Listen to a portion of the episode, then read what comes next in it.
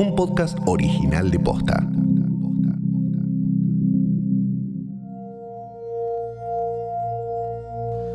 El saludo al sol es una serie muy completa en sí.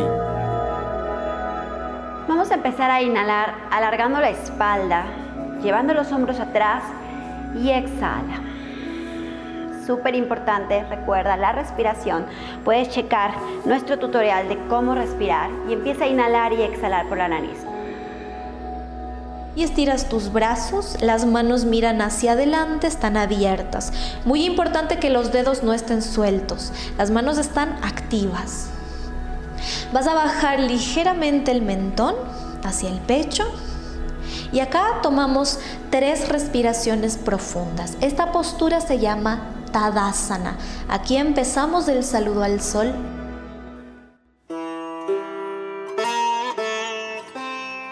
Es una filosofía de vida yoga, no, no es una religión, no es un ejercicio físico, es una manera de encarar la vida. Por yoga, insisto, entiendo postura, respiración y meditación, todos juntos. Sin meditación no hay yoga, sin ejercicio de respiración no hay yoga. Si solamente hago ejercicio postural, estoy haciendo una clase de stretching. En Occidente conocemos solamente una partecita, como un iceberg, ¿no? Como que ves un pedacito del hielo de todo el mundo inmenso que es el yoga y por eso también es muy interesante y por eso también lleva una vida de profundización y de conocimiento y más para nosotros de este lado del mundo que nada tiene que ver con la cultura de la India. En 2020, la práctica de yoga se convirtió en un refugio durante el encierro, una manera de mover el cuerpo y calmar la mente mientras parecía que afuera el mundo se venía abajo. Es que en medio de una rutina que nos aplasta, practicar yoga es una forma de parar el día, en el living de casa o en un estudio, en el momento en el que se desenrolla el mat, comienza un paréntesis en nuestras vidas. De ese paréntesis vamos a hablar en nuestro episodio de hoy. ¿Cómo funciona el yoga en nuestro cuerpo? ¿Cómo trabaja en nuestra mente? ¿Es una panacea que nos cambia la vida? ¿O es un entrenamiento físico como cualquier otro? Soy Martina Sotopose y esto, Paso Posta.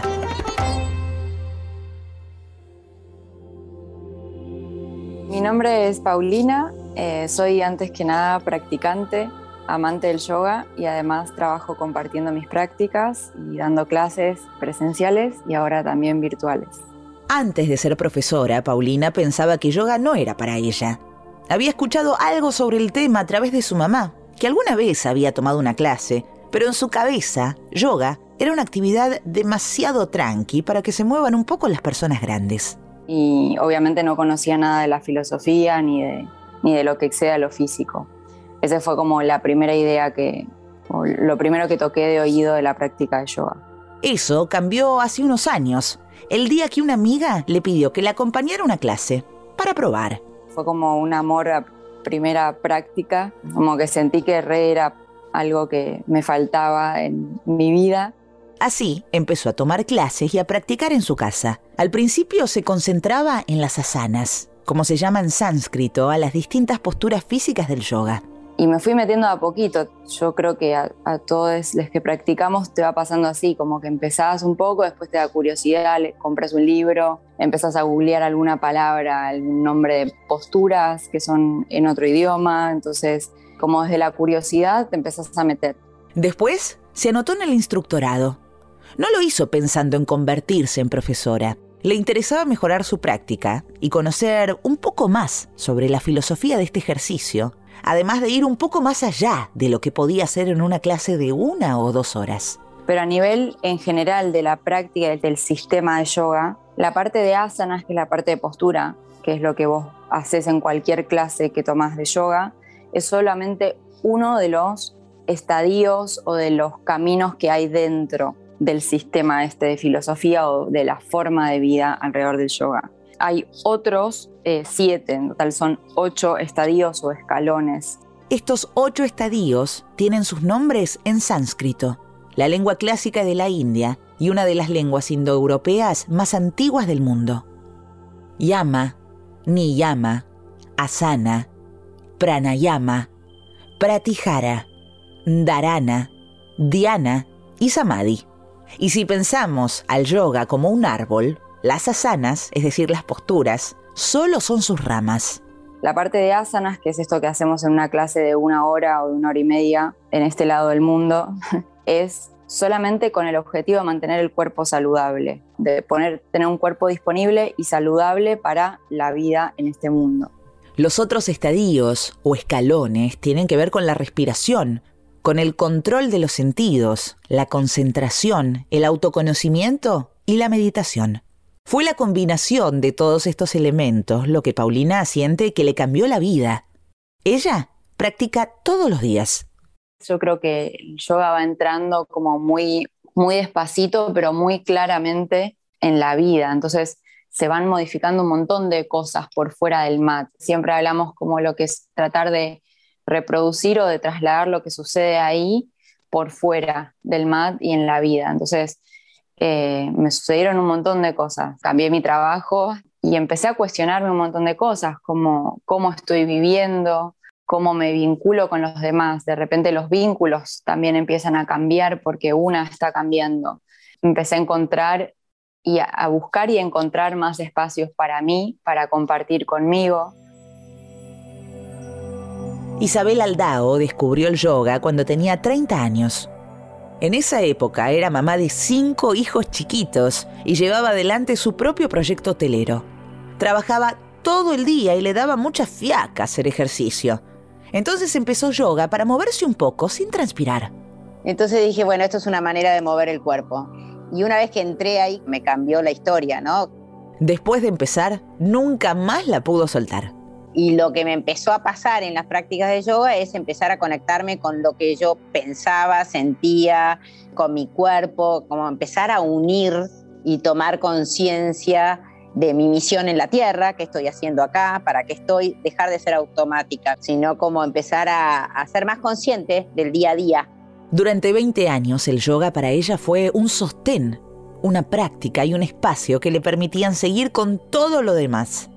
Fue así hasta hace unos años que tuvo que cerrar su hotel. En ese momento, Isabel sintió que su vida se derrumbaba. Tenía 50 años y le había dedicado los últimos 30 a algo que ya no existía. Fue uno de sus hijos quien le sugirió que se metiera un poco más con el yoga. Me dijo, ¿y ahora qué vas a hacer? Creo que estaban atacados de que iba a ser su mamá todo el día en su casa, ¿no? Empezó el profesorado y lo terminó tres años después. Y apenas recibida, vino un amigo mío y me dijo, ¿estás para ir a un penal? Y ahí por segunda vez el yoga le cambió la vida. De repente todos mis alumnos eran los chicos del penal. Fueron eh, la clase más abultada que tuve y sigo teniendo. Lo que su amigo le propuso fue ir a dar clases de yoga al pabellón 8 del penal de San Martín. La invitación había llegado a través de los espartanos, un equipo de rugby formado por los internos. Yo no sabía ni dónde había un penal no tenía ni idea. Llegamos al penal y, empezaron a abrir puertas y puertas y puertas hasta llegar al pabellón. Y cuando llegamos al pabellón 8, entramos y así como entramos, nos cerraron la puerta y nos quedábamos Rodrigo y yo solos en el pabellón con todos los chicos. Siempre digo lo mismo, miro para atrás y no veo que ningún guardia se queda con nosotros. Estábamos solos. Nos sentamos y nos ofrecieron mate, nos sentamos y charlamos con ellos y desde ese momento nunca pude dejar de ir ese día nació Moksha, un proyecto de yoga en la cárcel que empezó en el pabellón 8, pero que en los años siguientes se extendió a todo el penal. De a poquito se fue transformando, se fueron transformando ellos y el lugar físico se fue transformando. La gente empezó a donar pinturas, los chicos pintaban, hacían murales, eh, hacían plantitas, o sea, realmente empezó a cambiar y las paredes que eran grises se transformaron en soles y en posturas de yoga es, la transformación era de adentro hacia afuera y de afuera hacia adentro, que es lo que notamos hoy que sigue sucediendo ¿no? en todo el penal. En sánscrito, moksha significa libertad espiritual, libertad interior. La idea es que no importa dónde estemos, el rato que una pasa arriba del mat, concentrada en su respiración, habitando el cuerpo y el presente, es un momento de libertad. Y esa libertad es transformadora. Si hay algo que los chicos siempre dicen, y es lo que a mí me, me encanta escucharlos después de una práctica, es estoy cambiando el pensamiento. Si vos cambiás el pensamiento, cambiás la, cambias tus hábitos. Si vos te encontrás con vos mismo que sos una persona de luz y que podés salir adelante, que podés hacer las cosas bien y te empoderás, para eso hacemos un guerrero, te empoderás de lo bueno que vos tenés, entonces podemos ser imbatibles del bien. ¿De qué manera salimos a hacer el bien? ¿De qué manera eh, ellos mismos, estando adentro del penal, pueden transformarse? ¿Es viable transformarse estando adentro de un penal o no? Porque si no fuera viable, estamos todos perdidos. Cuando empezó con Moksha, Isabel le contó a sus amigos que estaba yendo a un penal a dar clases de yoga y las reacciones que recibió la hicieron pensar. Muchas de las reacciones, a veces es que bueno, y muchas de las reacciones eran que se pudran, o sea, así. Pero déjalos, anda a otro lado. Digo, wow, ¿quiénes están podridos? ¿Los que estamos afuera o los que estamos adentro? ¿De qué manera podemos nosotros ayudar a que otro no se pudra en la cárcel? Cada uno de nosotros tiene algo para hacer por el otro. A mí me da el penal, a otro le va a otro lado. Todos, acá, todos los que podemos hacer algo por el otro, ayuda a que nos transformemos todos, no yo sola, ni los chicos. Nosotros tenemos que ser canales, de alguna manera tenemos que ayudar, de alguna manera tenemos que, si yo me transforma, se transforma mi mundo. Mi nombre es Santiago Bonpadre, a veces me gusta definirme como un ex psicólogo. Santiago estudió psicología en la Universidad del Salvador y entre 2000 y 2004 hizo la residencia en psicología clínica en el Hospital Álvarez de la ciudad de Buenos Aires. Al mismo tiempo, en 2001, empezó a practicar hatha yoga y meditación.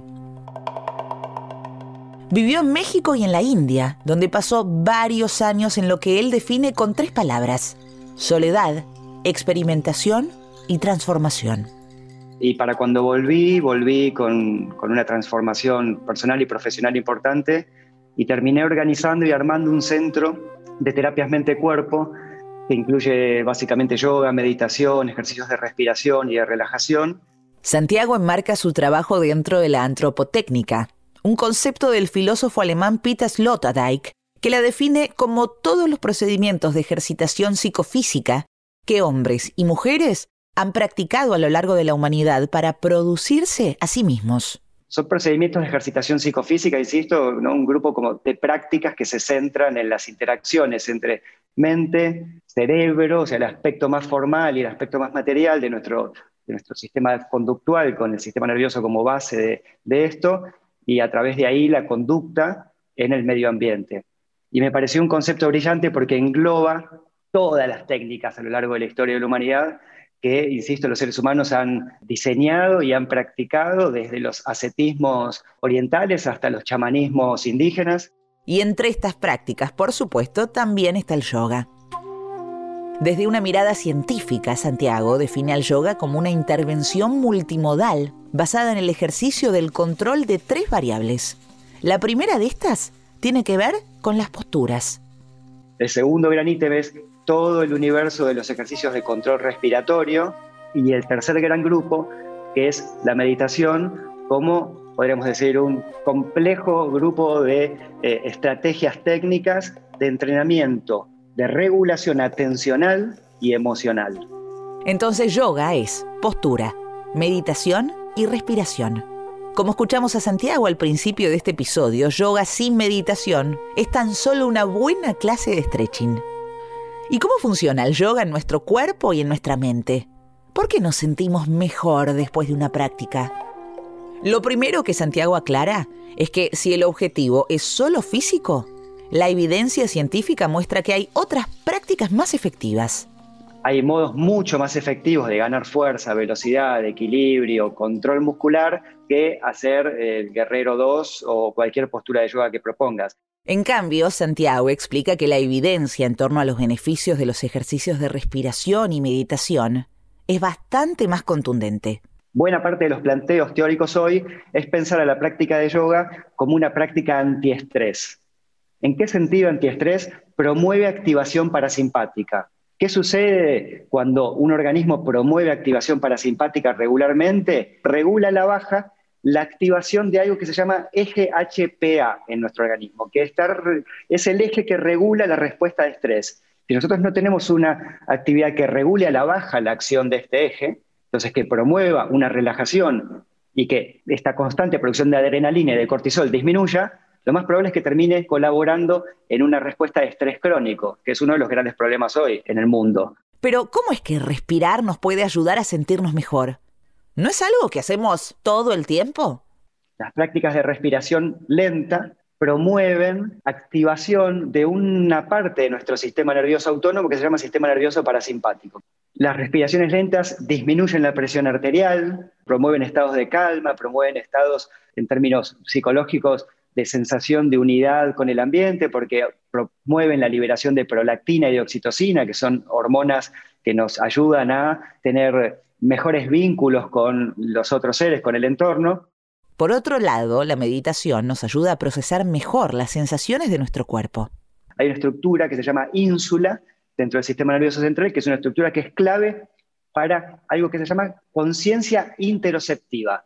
Interoceptiva hace referencia a todo lo que viene de adentro, a lo interior, las sensaciones desde mis músculos, desde mis vísceras, cómo esto llega hasta el cerebro y se procesa. Buena parte de los efectos positivos de la práctica de yoga tienen que ver con incrementos en la densidad, o sea, la cantidad de neuronas que uno tiene en la ínsula, que es, insisto, la estructura que está encargada de esta conciencia corporal, podemos llamarlo. Tengo mejor capacidad de conciencia sobre lo que ocurre en mi cuerpo y mayor control sobre esto. La meditación también impacta nuestra metacognición, es decir, nuestra capacidad de supervisar nuestro propio funcionamiento, de ser conscientes de aquello que estamos pensando. Quienes meditan durante mucho tiempo tienen mayores capacidades de autorregular su conducta, porque cada vez son más conscientes de sus propios procesos mentales. La indicación básica es, me voy a concentrar en el aire atravesando la nariz. Perfecto. Al minuto uno me distraje. Un meditador avanzado, por oposición a un principiante, se da cuenta enseguida que se distrae y vuelve a concentrarse. Un meditador principiante se concentra, se pierde y puede estar toda la meditación perdido y recién al final decir, uy, estaba en cualquiera. La postura, los ejercicios de respiración, la meditación, todo va en el mismo sentido. Lo que buscamos con la práctica, insisto, es promover mayores capacidades de autorregulación.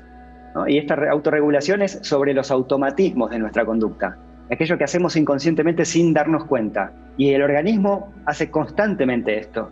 Por ejemplo, regulándola hacia la baja, tenemos capacidad de regular nuestra respiración, respirando un poco menos y un poco más correctamente. Tenemos capacidad de relajarnos voluntariamente para disminuir niveles de estrés y descansar. Y todo esto tiene un entramado fisiológico de integración de todas las estructuras que participan en estas acciones, desde lo cardiovascular, a lo respiratorio, a lo digestivo, a lo inmunológico, lo endocrinológico, lo nervioso. Por eso, para Santiago, los avances en la práctica de yoga nunca se miden por la complejidad de las posturas.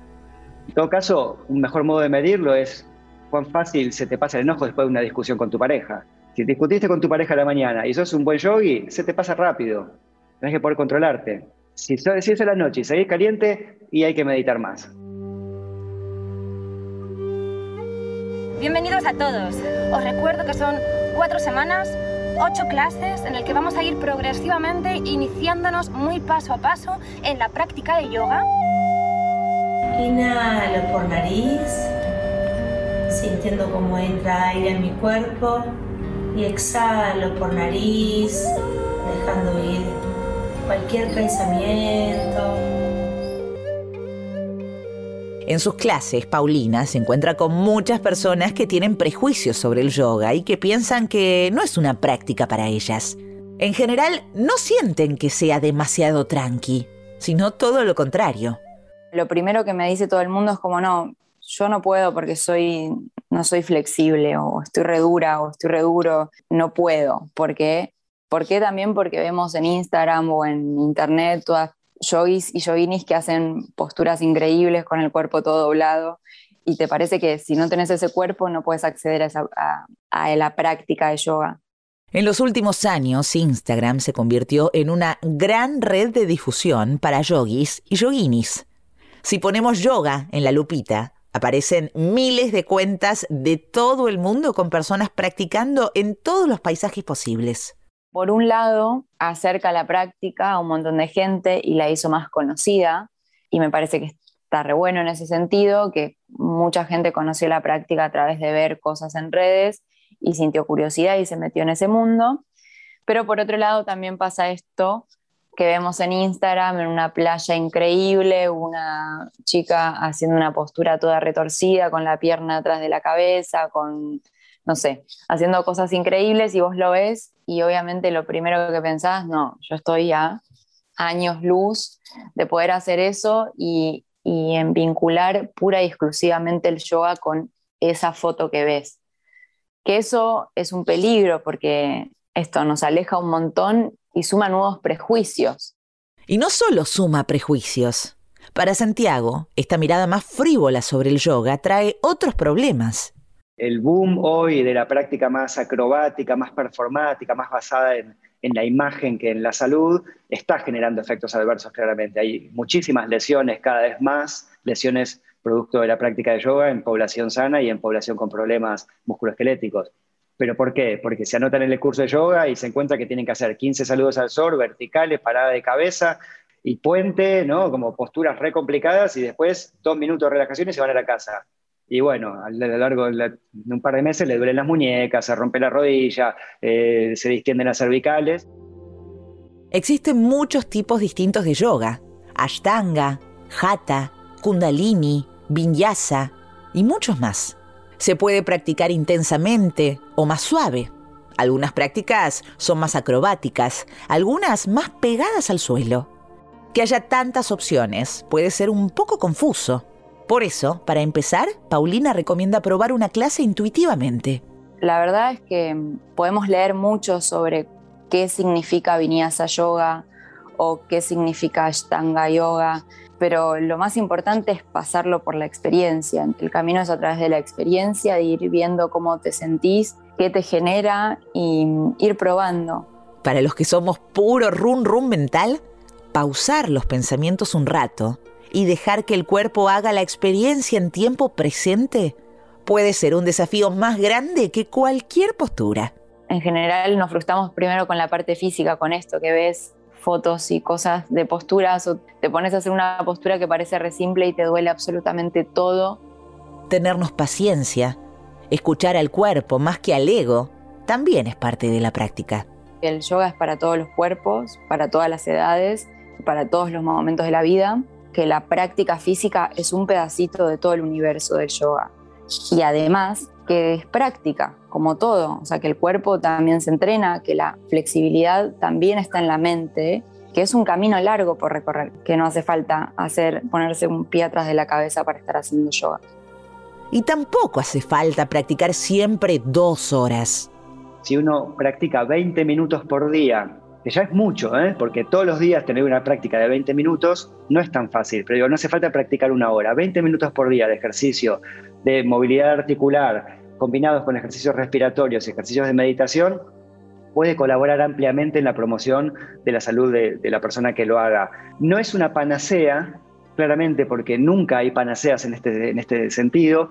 Cuando digo que se puede recomendar a cualquier persona, significa que cualquier persona en mayor o menor medida puede verse beneficiada por algunos aspectos de la práctica.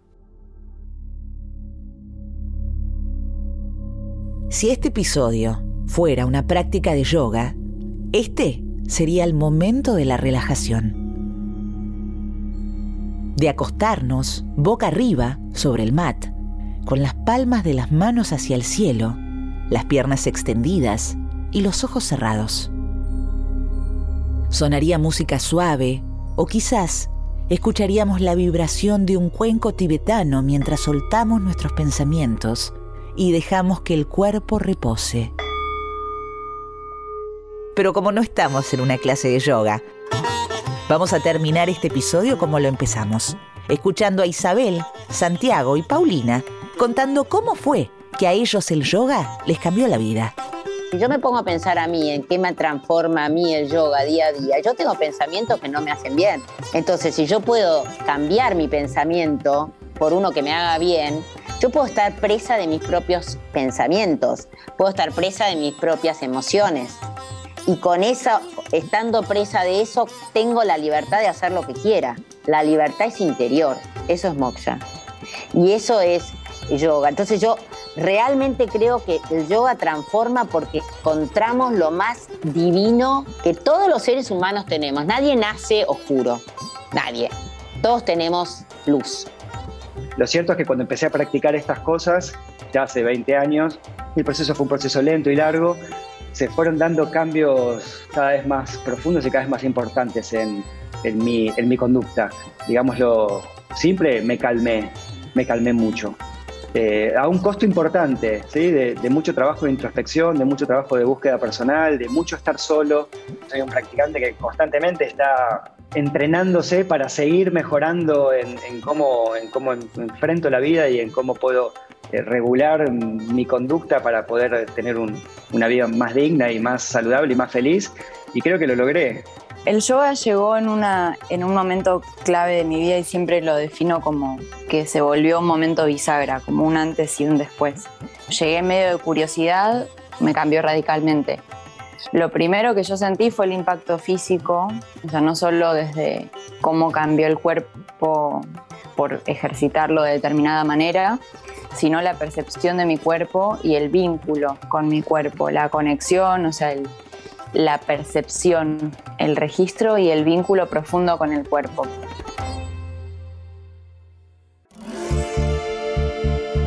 Esto pasó posta es un podcast original de posta.